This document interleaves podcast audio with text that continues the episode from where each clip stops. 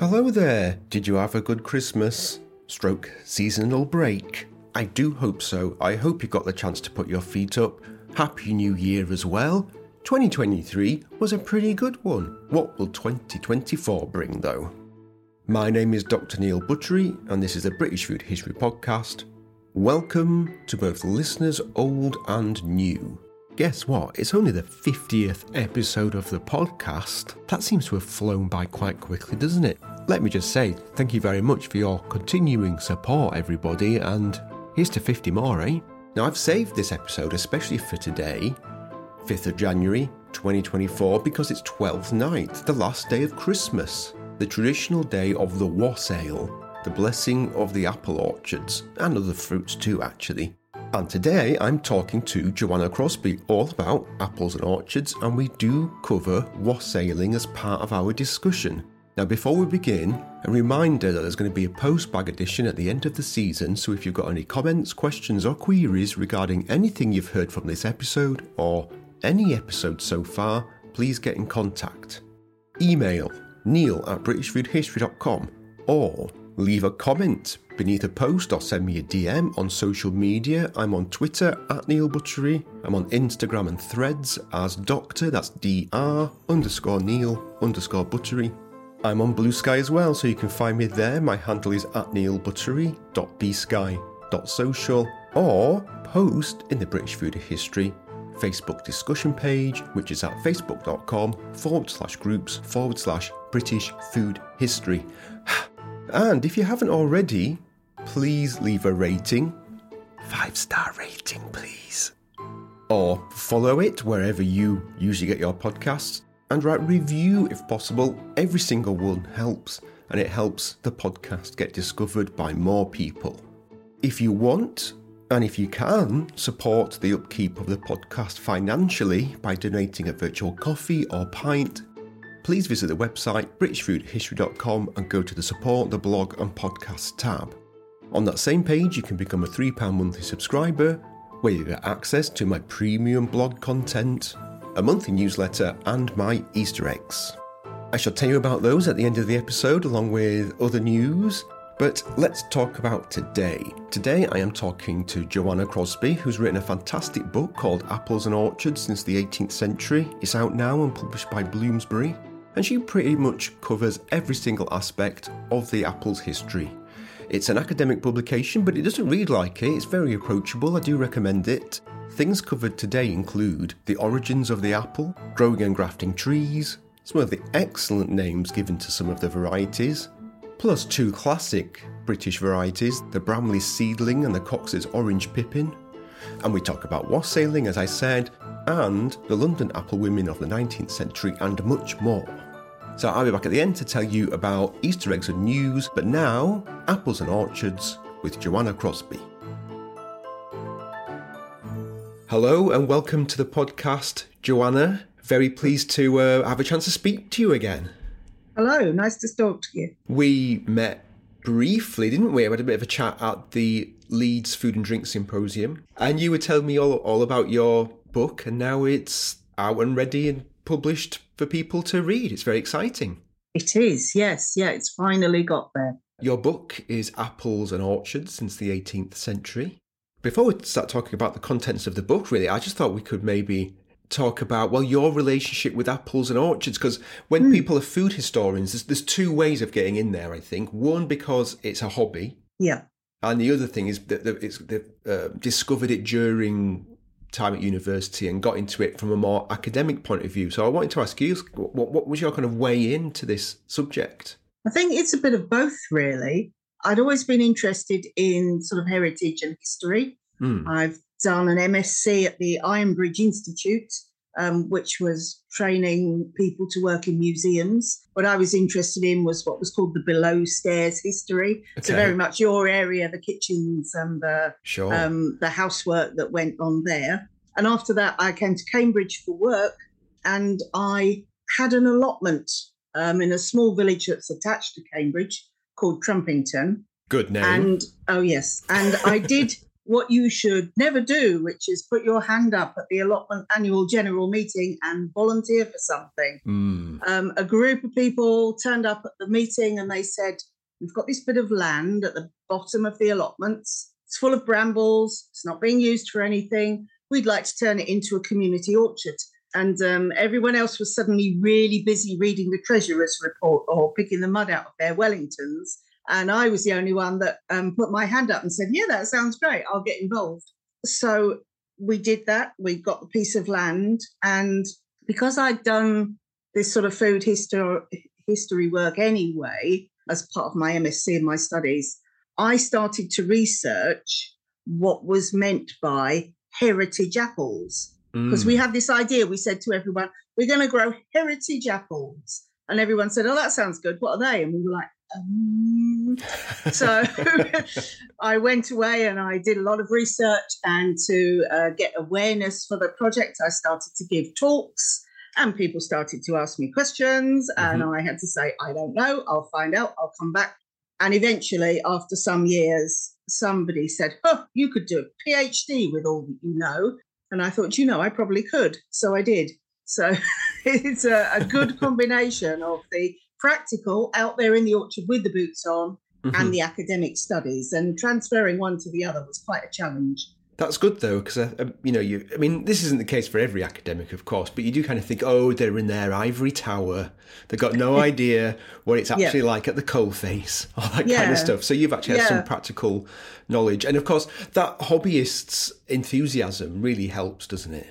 It does. It keeps you going. Yeah. and also, the the thing about apples is that I can grow and then eat an apple that's the same variety that we know that Queen Victoria had growing, or even there's one called the Api or the Appy apple, mm. which was grown in Henry VIII's orchards. Oh, really? So we've got some that are that far that yeah. far back. Wow. So you eat one, and because of the way the apples are grown, which we'll talk about in a bit, you're basically eating something that Henry VIII ate without the need to go through the whole finding the recipe, interpreting the recipe, mm. cooking the recipe. So you've got that direct experience with apples, which is something that not many food and cultural hyster- historians can get hold of. No, because people go to great pains, of course, to recreate foods, and I try and do it, of yeah. course, but you can never get 100% of the way there. But I guess in your case, you, you are there pretty much if you eat the apple. I mean, there's going to be naysayers who are going to be saying, oh, well, they use different fertilizers and different soils, yeah, but we're going to ignore yeah. those people. I'm going to ask you a, a simple question okay. to get started with. What is an apple? Right. Okay.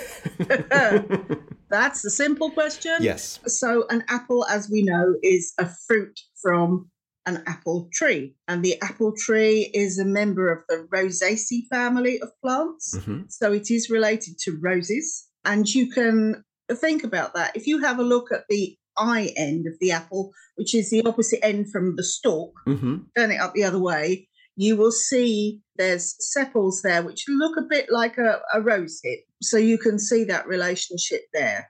So mm-hmm. they're basically a large fruit with the pips, the seeds inside, and that fruit has developed so that things will come along and eat it and therefore spread the pips further down the road once mm-hmm. digestion has taken place. Good answer. What about an orchard then? Is there a? Right. It's it seems to be from reading your book. It's one of those quite mm, undefined words, and yeah. people maybe make up their own definitions of what an orchard is, maybe? I was quite surprised in my research to find out how fluid an idea an orchard is. I think if I say to you orchard, mm. you might be thinking of the orchards of the West Country with their huge trees laden with cider apples, maybe some sheep grazing underneath. Mm. Maybe if you're thinking of 19th century art, you can think about a reclining maiden underneath one of these trees, you know, a very popular subject. That's one type of orchard, and that's specific to the West Country area. But if you think of 19th century and earlier 18th century orchards around London, we're almost back to the allotment again, where the trees were grown as part of a very tightly managed market garden. Mm. So that you've got rows of short pruned apple trees in among things like cabbages, gooseberries, anything else that they could grow, and apples were part of that. And then again, where I am in East Anglia, which is not renowned for being an orchard county, there were quite big orchards grown um, in monastic gardens and around places like Norwich. And again, they were quite tightly managed, but they were smaller trees. So wherever you are, there's an orchard type that was local to you and it suits the soil and it suits the climate and it suits the kind of apples that you're growing, which goes back to this idea of heritage apples, that they were varieties that came along that were suitable for the orchard that you were trying to create. And one of the things that you mentioned uh, in the book, actually, which, which, was really interesting, was that you find it very difficult to actually estimate or ascertain how many or how much area was taken up mm. by hmm. orchards because some of them seem to be for personal use or uh, are so small that people just didn't bother counting them. So there's a lot of sort of untapped data there that we sort of can't get to. There is. There's 19th century maps. Um, you're probably familiar with the the tithe maps, mm-hmm. um, and there's quite a few of those that go round. The inspectors who looked at what crops were growing often discounted apple trees as if the crop was worth nothing um, and hmm. put that area down as pasture. In Kent, where hops um, for beer are grown among apple trees, uh, they counted the hops and not the apple trees. and nearly every farm had a small orchard, maybe a dozen trees most of which obviously would be eaten by the, the farmer's family and the farmhands, some of which the surplus would be taken to market, some of which would be made into cider. Mm. So I think that the area of orchards has been underestimated, but sadly, that makes the decline in the 20th century even larger. Mm. So I think we've lost even more orchards than we were aware of. It's odd that people just ignore the apples. The reason I say that is it's really important for our identity, I think, you know, especially in our food culture and that kind of, you kind of alluded to it before, that sort of romanticism we have about orchards yeah. and, and cider and, and things like that. And yet they seem to be treated with a certain amount of um, contempt. I guess familiarity has bred contempt to some degree with them. I think so. I mm. think there's a, you get it in quite a lot of foods now, really, but there's a sort of a disconnect between how they're grown and how we use them. And um, even the Victorians, the pre Raphaelites, um, were looking back at a, an age of orchards that they said had been lost. You know, these these beautiful orchards they could already see were being mm. swallowed up by the development of cities like Manchester yeah. um, and London um, as they grew. And I think the orchard of our imagination, yes, is is something that we can see quite clearly, but probably is something that never existed but the apple, of course, finds its way into so much of our culture and so much of our art. Um, and you've only got to think of Adam and Eve, mm-hmm. and you think of an apple, and then it goes all the way through to figures like Snow White. Sure, yeah. Who ate one half of a poisoned apple.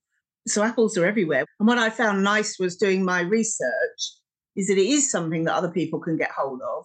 And lots of other people brought me Apple pictures and Apple stories and Apple recipes. That was a really nice connection with sort of the wider culture. Oh, that's really good. It's almost like people have just been waiting for somebody to ask them. Yeah, yeah. about this stuff. You start talking to people about apples, everybody's got something to say. It's great. So, apples are very much a part of our identity. You could probably say that uh, about America as well. You know, we probably both yeah. revere apple pie as a one of our national dishes. But we do. apples are not British and they're not American. Whereabouts do they originate from and how, how did they get to Britain? Well, amazingly, they come from what's now part of China or sort of Kazakhstan, the Tian Shan mountain area. And there was a huge area, we're talking prehistoric times, sure, um, called the fruit forest. Hmm. And we now know that quite a few of our fruits, apples, apricots, almonds, things like that, originated in this forest. Oh. And there's this really lovely idea that bears were wandering through this forest and were picking and eating the fruit from the trees. And then, obviously, as I've said, sort of digesting the apple and the pips emerge a bit further down yes. out of the forest. And early man this nice sort of large catch-all title, Early Man. Yes. Did the same thing. And as Early Man migrated across Europe, these fruits came with them. I see. When did the apple arrive in Britain? Hmm, possibly with the Romans. We like to blame the Romans for many things. It's always the Romans. Yeah, nettles, rabbits. Nettles? Nettles. Oh, I've not heard that yeah, one. Oh, great. Yeah, nettles. Thanks, Romans. Yeah, nettles, rabbits, possibly apples.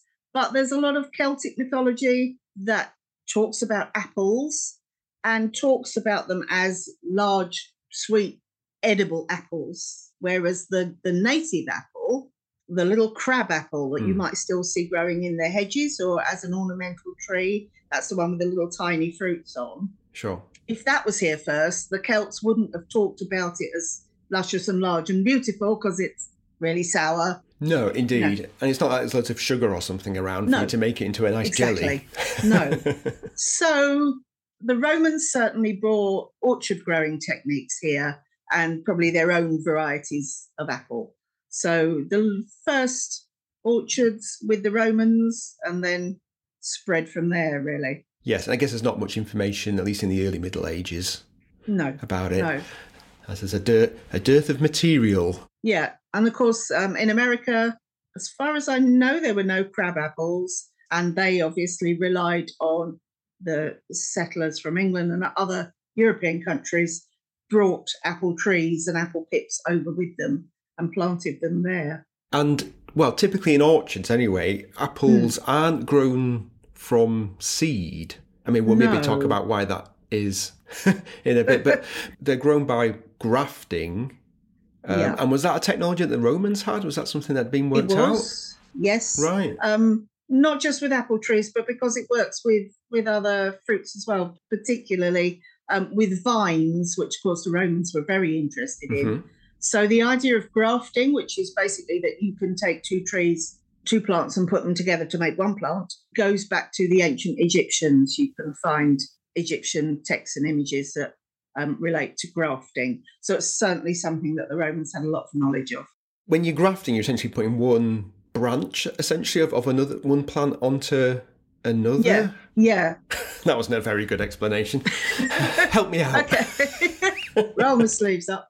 Okay, let's let's talk about Apple's sex lives. Um, okay. Basically, if you eat an apple and you think that was a really nice apple, I want another one of those, and you plant the pips in a flower pot, if they germinate, you will get five little seedling trees. Mm-hmm. They will not taste like the apple that you loved and ate because apples are like children. However many times you try, you do not get the same one twice. Yeah, I was going to say it's like it's so, brothers and sisters, isn't it? So they may exactly. be similar, they may but they're be not similar, going to be the same. They're not going to be the same. I see. Many good, a good apple variety has come from a pit.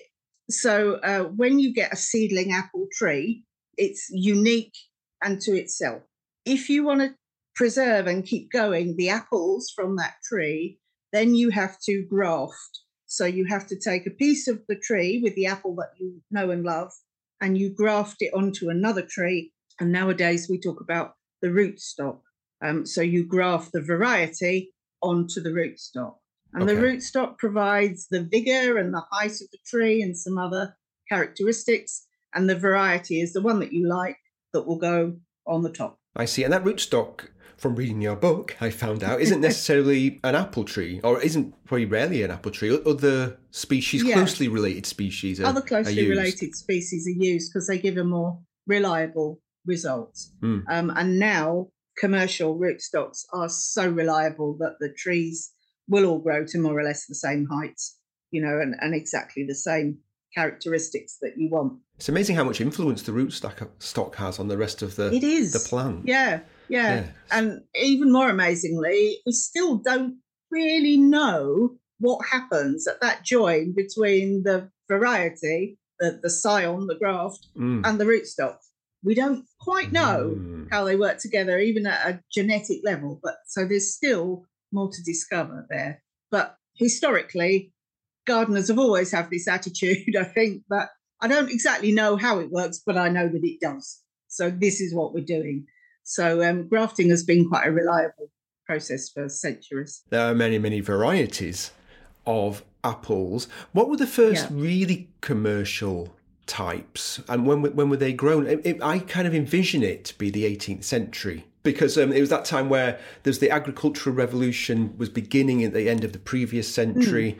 and uh, although things weren't necessarily perfect, by the end of the 18th or the tail end of it, we were pretty good at just growing stuff yeah. and farming stuff. So in, my yeah. head, it's always the 18th century where we really um, come into our own when it comes to producing large amounts, you know, for the populace of cities yeah. and things like that. I think you're right there. I think with apples, the sort of naming of varieties and the almost a sort of taking pleasure in the different attributes of an apple is more 19th century. Okay. 18th century, I think the market for them was very usually quite local. Obviously, if you think about an apple, they bruise, they don't travel too well over mm-hmm. long distances. They had to sort of wait for transportation to catch up with them. Really? Yes, I suppose even packed, even packed up all nice and safely between straw in sand. If you're yeah. on the back of a cart, Exactly. yeah. That's not going to be enough protection. I'd not, no, thought, you, I'd not you, thought of that before. Yeah, you sort of get applesauce by the time you've uh, you've arrived if you're sure. not careful. but having said that, they were sent around the country a lot by boat. So again, from East Anglia, they were sent down the Wash around the, the Norfolk coast and down to London. Um, Bristol used boats to transport apples from that region. But I think mainly they probably would have been unnamed. I mean, you know, the gardener would have known and would have um, would have had a crop, but I think a lot of those varieties might have just been sort of, you know, John Smith's apple that yeah. we get, or the big red apple from the estate, mm-hmm. something like that. And I mm-hmm. think it, it took a little while for, again, you're right, um, plant nurseries were uh, becoming a thing at the end of the 18th century. We also imported a lot of apple trees from Flanders, now the Netherlands. Mm-hmm. And again, I think when catalogues came out, then you started to get the names of things. Um, so you started to get names for varieties. And the 19th century nursery growers were very adept at this. There's a, a nurseryman called Laxton, and he named all his um, apples things like Laxton Superb Laxton's Epicure. You know, they're very mm-hmm. uh, sort of good marketing names for them. There's some really good names. There are. Yeah. Some really good yeah. names. And it's a shame, just for the names alone, that the, some varieties have disappeared. Yeah. have you got any yeah. favourites? I'm particularly fond of Cat's Head, which does sort of look like a like a big cat's head. If, okay. you, if you sort of imagine ears on it, it's got that sort of snout to it. There's the ones that are named after people. There's one was named after a head gardener called William Crump. You can sort of imagine him from his apple, really, because it's a sort of a big yellow, slightly slumped over sort of apple. Um, and there's one called Darcy Spice, which um, comes from Essex, and to me um, always sounds like she should be on the, you know, Towie sort of name, Darcy Spice, but uh, nothing to do with that at all. And that one has been around since the 18th century. Right. So as long as you can just keep um, taking grafts off a tr- off a tree, you can you just can carry on. Going. Yeah, because yeah, it's a um, a genetic um, clone essentially, isn't it? Exactly. It is. Yeah. Yeah, so you can eat, you know, an apple that goes way back in history. So I guess if you're making new varieties or to make new varieties, you've either got to do a bit of experimentation and just plant some seeds and see if some of them are great. Yeah. Or I guess wait for little mutations to accrue in the clones yeah, and change that way. You can do that, um, mm. and hmm. they are called sports, and uh, they will ah. often result in things like um, a different coloured skin. So there's the Bramley, the big green cooking apple. Yeah and there's a sport of it called Crimson Bramley, which not surprisingly has a bright red skin and is very attractive. Oh, I've never heard of the Crimson ah. Bramley. But back to apples' sex lives for a moment, mm-hmm. um, because the other thing when you've got your seedling apples planted uh, is you need to think about the pollination. And this does affect, if you've got an apple tree in your garden and it's not doing too well, um, you probably need to get it another apple tree because apple trees are not self fertile, they don't self pollinate. They need another apple tree um, okay. in the vicinity. Obviously, a distance a bee can get between one and mm-hmm, the other. Mm-hmm. And some apple trees actually need two more apple trees. So you have to get a threesome going on Right, um, if you want, yeah, if you want to get those, if you want to get those varieties going. Very interesting. You mentioned the Bramleys, the mm. Bramley's seedling. The other yes. one, of course, that I would say that people would say is an absolute stone cold classic variety is the Cox's Orange Pippin, which also has a fantastic name. It's very satisfying yes. to say. It is a very sort of 19th century name, really. Mm, I was yes. going to say, uh, are they both 19th century uh, they are, yes, um, sort of end of the 19th century. This was a period when apple lovers, um, pomologists, as we mm-hmm. are technically called, they started to hold apple conferences and apple congresses, and they all got together, um, got in apples from all around the country, and decided which were the best. So they started to hand out awards for apples. Mm. Um, a bit like now you might see a plant with the um, RHS, the Royal Horticultural Society Award of Merit. is a very ah, similar yes. idea. I this see. is the best apple. Mm. Um, and they decided that the Bramley's seedling was the best cooking apple and the Cox's Orange Pippin was the best eating apple. And it does have that wonderful taste to it. So it was grown by an amateur grower, a Mr. Cox, and the Bramley seedling. There was a, a young lady who planted the seed, the apple the first apple seed, Mary Southwell, Southwell, and she it, it really should be a Southwell seedling, but um, it, the house where it was was taken over and it became um, a Bramley seedling when it was exhibited. I um, see. Um, so again, seedling in the title. This one was grown from a seed. Pippin again in the title often means that we think that this the one originated from a pip from a seed. Oh right, so, yeah. I'd never even thought about that. That yeah. it was in the name. Yeah, never thought so, about um, it before. Yeah, okay. so masses of money is now poured today into growing our next commercial apple. So you get things like the Honeycrisp, which has taken over America, and the Pink Lady. Um, Pink Lady's the is... one now, isn't it? When I was growing up, it was the ubiquitous Golden Delicious. Yeah. Delicious yeah. in name only. Unfortunately, so yes, the Golden Delicious suffered a bit because it was always picked far too early when it wasn't golden and it was bright green and hard as a bullet and never tasted of anything much at all. And in hmm. fact, they had to market it, if you remember, on Le Crunch. So I, the, I the only remember, way they could market those it, adverts. Yeah. yeah, the only way they could market it was to say how crunchy it was. But if you do get a golden delicious, might come back now. Our summers are hotter, because they need more sunshine. Oh, so okay. in France, um, they grow beautifully and golden, and they really are lovely. But over here, not so much. I suppose this is when you get to the point where, when, when you're thinking about heritage varieties, you know, at mm. some point, different traits are preferred. So what you want is a heavy cropper and a consistent yeah. cropper because yeah. you are trying to feed a lot of people um, you try to make yeah. it a more affordable, affordable yep. for people too. Yep. But of course, often these come with trade-offs for taste and texture and other things. And a, a lot of people say this, like just because it's a heritage variety doesn't mean it's good. Sometimes there's a progression for improvement of flavour, yeah. but yeah. most of the time, these heritage varieties might be lumpy, they might be inconsistent, yeah, um, but they're usually all the better tasting for it. Is that true in your experience, would you say? I think it's true a lot of the time, hmm. but I think the difference between now and, say, 19th and 18th century is that obviously now we want an apple we can eat straight away. You know, you go and grab one from the, the little sort of, even like the, I don't know, the petrol station, you know, there's a thing marked apple you know, so so you go and grab one and you eat it. Um, and if you're good, you throw the core into the bank along the motorway, and it might grow up to be a seedling tree. But back in in the day when people had more time for these things and ways of storing apples, the space to store them, apples were grown that were fairly horrible if you ate them off the tree straight away. But if you stored them for a couple of months, it allowed the sugars to come out in the fruits and then they ah. tasted better. Huh. So if you were a good and careful housewife, you could have fresh apples or apples that had just been in store 10, 11 months of the year quite easily.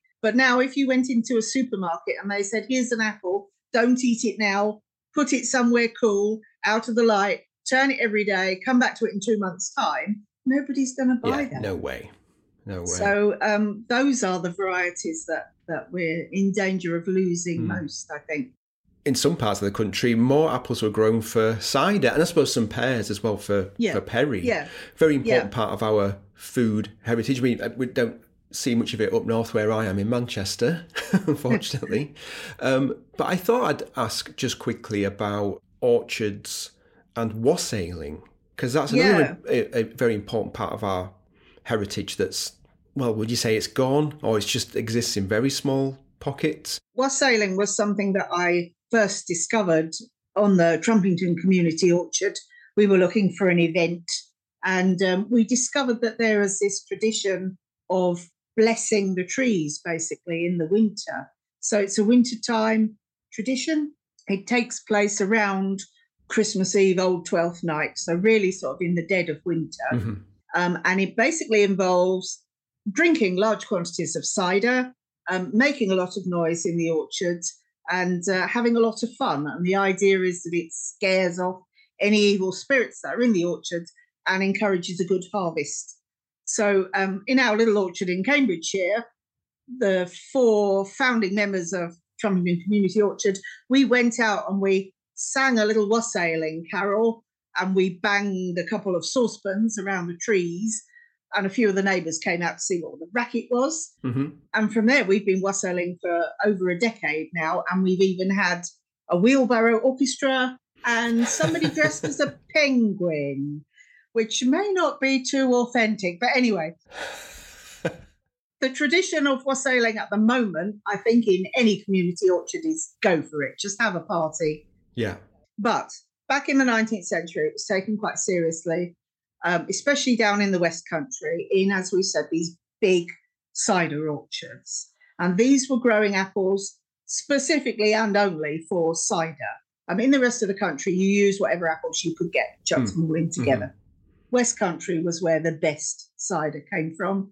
Specific apples, very high in tannin. So if you tried to eat one, really horrible, really sour, mm. but very good then for making the cider. So the wassailing tradition there was to go into the orchard at the dead of night, light a fire, fire your shotgun into the air, drink cider, and pour cider around the base of each apple tree, mm-hmm.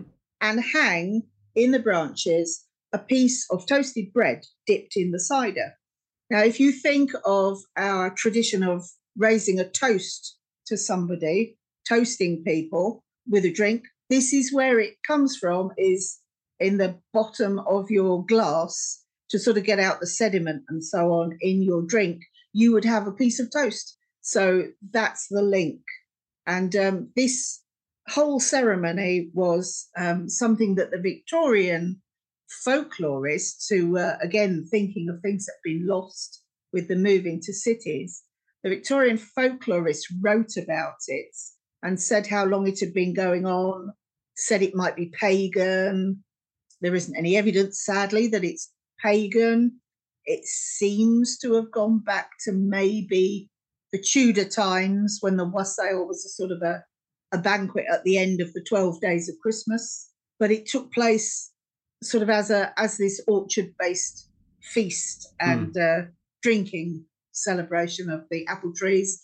And hopefully it gives you a, a good harvest the next year. That's the excuse for holding it anyway. It's the excuse for a party. Absolutely. That's the English yeah, for you. You've got to do it. When I was looking into this idea of the wassail starting off as this uh, drinking uh, cheer, mm. um, I found a very early complaint from somebody in uh, from an Englishman in Paris who was embarrassed by the activities of uh, his fellow Englishmen in mm-hmm. Paris. Mm-hmm. And he said that the English are too fond of their drinking and their wassailing, and they go around and they make a noise in the streets at night. So it, we do have a little bit of a reputation. Yes, we've not shaken that one off. Binge drink Britain. No, yeah, yeah. we've always been binge drink Britain. But um, so maybe the way to go is to, uh, you know, drink a good clean cider um, with a bit more respect than uh, um, mm. other drinks and uh, be mindful of all the apples that have gone into making it. But you're saying that maybe wassailing doesn't even go as far back as medieval times is a revelation because you just oh I, immediately ideas yeah. of paganism is brought because it's not a very Christian looking thing it, at all. It's not. It's not too Christian looking, but I think it goes back to um, celebration, early celebrations of Christmas, and at some point it seems to have moved out of wassailing being this sort of ritual that you do at the end of Christmas, and it seems to have moved out into the orchards. Mm, mm. So we oh, can I trace see. it. Okay. Yeah, we can trace it back to about 14th, 15th century, oh, really. Right, okay. I can't get too much further back than that. But I think it's, you know, it's definitely something that's due for a revival. I mean, what's not to like? You know, it's it's a way of sort of keeping Christmas going as long as you hold it sort of some somewhere around 12th nights. Um, you know, it keeps our Christmas going a bit that longer. Mm. those very dark nights we can be out in the orchard celebrating. And I guess it's also just better for the community because it's not actually attached to a religion. That is true. You know, something yes, can, yeah, everyone can get invested can. in that yeah. one. I yeah. think so. Any of these really old traditions coming back are, are really yes. good. They're much more democratic, I think. In the book, you mentioned quite a few important people from the point of view of the history of apples and apple growing, pomologists. Yeah, yeah. Um, are there any that really stand out, maybe for their importance or maybe just because of their character?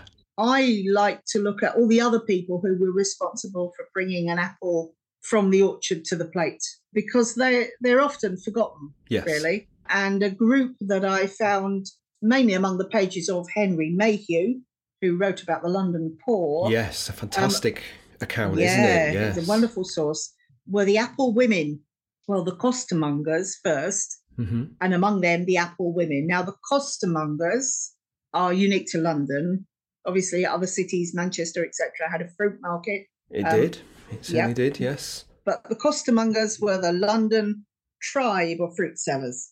And they went about with barrows and they sold all manner of fruit and vegetables.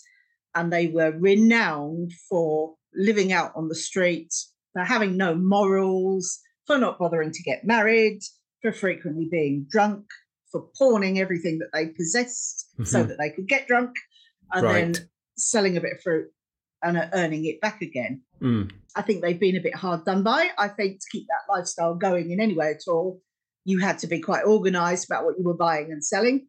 And among them, there were the apple women. Now, if you think of again the street sellers in Victorian London, you might think of the quite romanticised images that have come down to us through things like the Illustrated London News.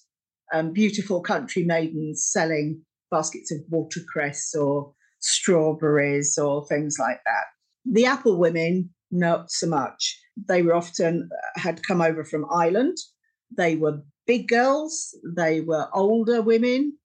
They were quite brawny. Mm. They were not shy.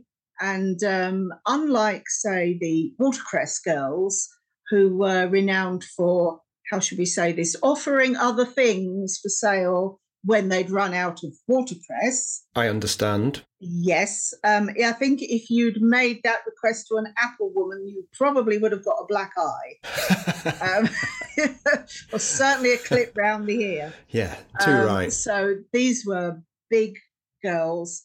I found a lovely little police report or a report in the paper mm. of an apple woman in Bristol who had been uh, arrested for causing an obstruction, probably her and her basket of apples. Mm. So, because the apples were evidence, they had to count them all. She was carrying around with her 254 apples, Whoa. which rough back of envelope calculation 150 grams of apples. She's carrying maybe 40 kilos around with her. Wowzers. No. Yeah. She's a big girl. Yeah. Don't mess with them. Mm. So the apple women, um, Henry Mayhew says, were renowned for uh, being as strong as the men, for being as outspoken as the men, um, for sitting around smoking, um, and for selling apples on the street. So there's this nice tension almost between this this lovely idea of a sort of a beautiful, fresh, dew washed apple, mm. you know, that's coming from the country, and that's what you think that you're buying But what you're actually buying is an apple that's been kicking around under somebody's bed, probably, and has been scuffed up on their apron, mm-hmm. you know, and made to look presentable and shoved into a basket. Bit of spit and polish on there. A bit, spit, probably literally a bit of spit and polish. and um, you might be aware of Hassall's um, investigations into food adulteration in Victorian times. He, he wrote about foods where he'd found all manner of sort of things in it, like tea leaves weren't tea leaves; they were yes. largely sort of sawdust and a bit of coal, mm-hmm. you know, those kind of things. Um, and he found that apples had actually been painted in something called chromate of lead um, to make them a more beautiful colour. You would think apples would be safe from these things. You'd think, Absolutely. oh, an apple is an apple. You can be yeah. sure that you've got something that's not been tampered with. But yeah, no, yeah, no. then, as now, you have to be really cautious about what it is that you're buying. Yeah, in in cities, the the food chain had already got that long mm. that hmm. you had these these things going on in it. Oh, it's been fantastic speaking to you today, Joanna. Been fun. It's been great. Always willing to talk about apples. Have you got anything else coming up, by the way? Um, or is there anywhere where we can find out more information? Uh, there is. I do have a website which I'm trying to work on at the moment. Isn't everybody? Mm-hmm. But I am the proud inventor of the pomological personality picker. Brackets, Excellent. Patent pending. Okay. Um, which I've just moved from being um, a very uh, real world thing into a digital version. Mm. So now you may have, as a result of our conversation, this burning question if I were an apple, what apple would I be? Now, if you answer the three questions on the pomological personality picker, it will tell you. I there. see. That's exciting. So, applehistories.com, pomological personality picker, and you will find out. You'll have to tell us the answer. I'll make sure that's in the show notes for people to um, to check out and see what they get. And yeah, th- thanks again for, for coming on. It's been great. Lovely. Thank you. Thank you again, Joanna. Apples and Orchards since the 18th century is out now from Bloomsbury. Now, if that discussion has fired off any thoughts and food memories or questions, please contact me because I want to know. Information about all the different ways you can contact me can be found in the show notes. Also, in the show notes, there's links to Joanna's pomological personality picker. There's also a link to that classic text, London Labour and London Poor by Henry Mayhew, and talking of street food and street selling, I'd just like to highlight a previous episode that looks into this topic in depth, and it's called London Street Food with Charlie Taverner from season 5, I believe. Really good episode, so have a listen to that if you haven't already. There's also a link to a recipe on my blog for a great pudding called Apple Hat. Um, there's no apple pie or crumble recipe on my blog. That needs addressing, doesn't it? I'm going to have to do something about that this year. There's also a link to a podcast I appeared on called Fear Feasts, and it was the Christmas special. It's a really interesting, quirky podcast presented by Alessandra Pino, friend of the show, and Vanessa Backer. I hope I'm pronouncing your surname correctly there, Vanessa. And the podcast looks at food and how it's represented in the horror genre I'm actually a bit of a horror nerd, it may or may not surprise you to hear. Well, I was a guest talking about the best Christmas film ever made, Gremlins. And it was really good fun, so have a listen, please. Before we go, this week's Easter eggs. Four excised chunks of chat. They're never inferior, in fact, they're often prime cuts. And in the Easter eggs associated with this episode, Joanna and I discuss cooking versus dessert apples, as well as eating apples at the table. We talk about some of the people of note in apple history, including the women who, as it turns out, rather controversially, painted the botanical plates for books. In the third one, we look at apples in the kitchen, crumbles, dumplings, fritters, Eve's pudding, and lastly, we talk about why food hasn't received the attention it deserves by academic historians, but also how things have started to change during this century. Remember, they can all be accessed at BritishFoodHistory.com. But anyway, it's time to go. I'll see you again soon. Thank you very much for your continued support. Cheerio.